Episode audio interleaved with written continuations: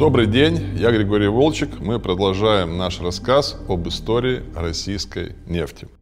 Крупнейшим территориальным приобретением Российской империи во второй половине XIX века стало поэтапное присоединение Средней Азии.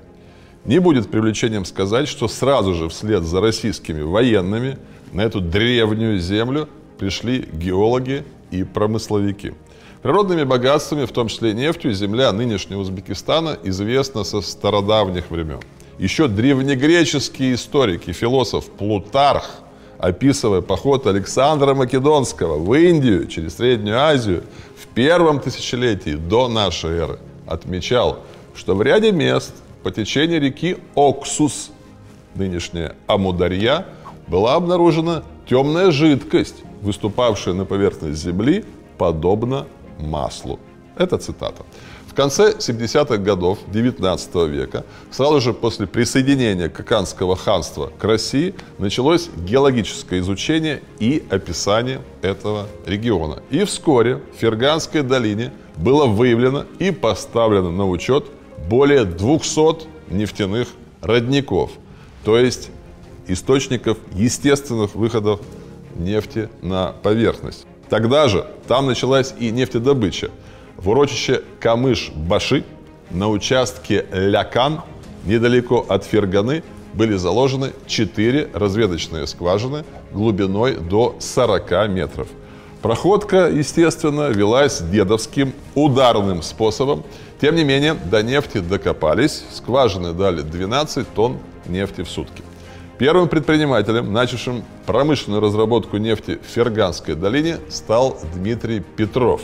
В 1885 году, купив с торгов несколько нефтеносных участков, он, Петров, в районе Шорсу, близ Коканда, пробурил две скважины, из которых прадедовским способом тартания, то есть с помощью желонки длинного ведра с клапаном внизу, извлекали по полтонны нефти в сутки.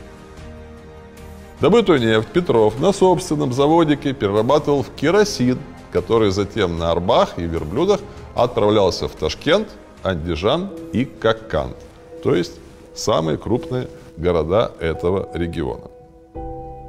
Крупномасштабная узбекская и в целом среднеазиатская нефтянка началась позже – 1900 году с открытием там же, в Ферганской долине, нефтяного месторождения Чимион.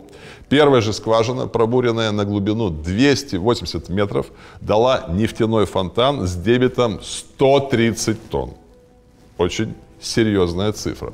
В 1906 году недалеко от Чемиона в Нурабаде на железнодорожной станции Ванновской был построен нефтеперегонный завод с двухкубовой установкой, производившей осветительный керосин и отопительный мазут.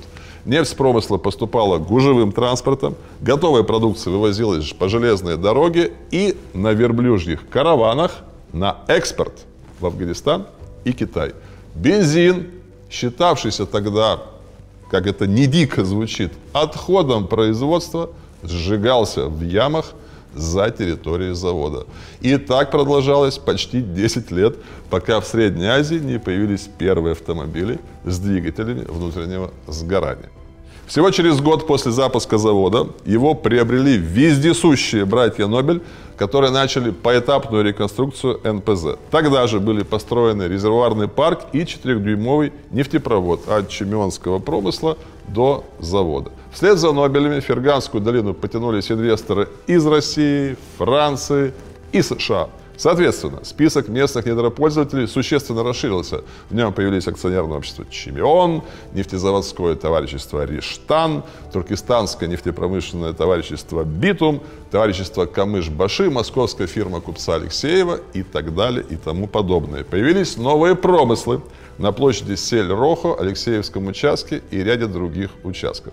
На территории нынешних Ферганской, Сырдарьинской и Самаркандской областей, по сути, была создана новая отрасль промышленности, в которой работало несколько тысяч человек. В 1908 году нефтянка расширилась на юго-восток и захватила еще одну территорию недалеко от станции Мельникова, ныне Канибадам Сагдийской области Таджикистана, начала действовать среднеазиатская нефтепромышленность промышленное товарищество, сокращенно САНТО. И этот промышленный ареал почти в неизменном виде просуществовал полвека.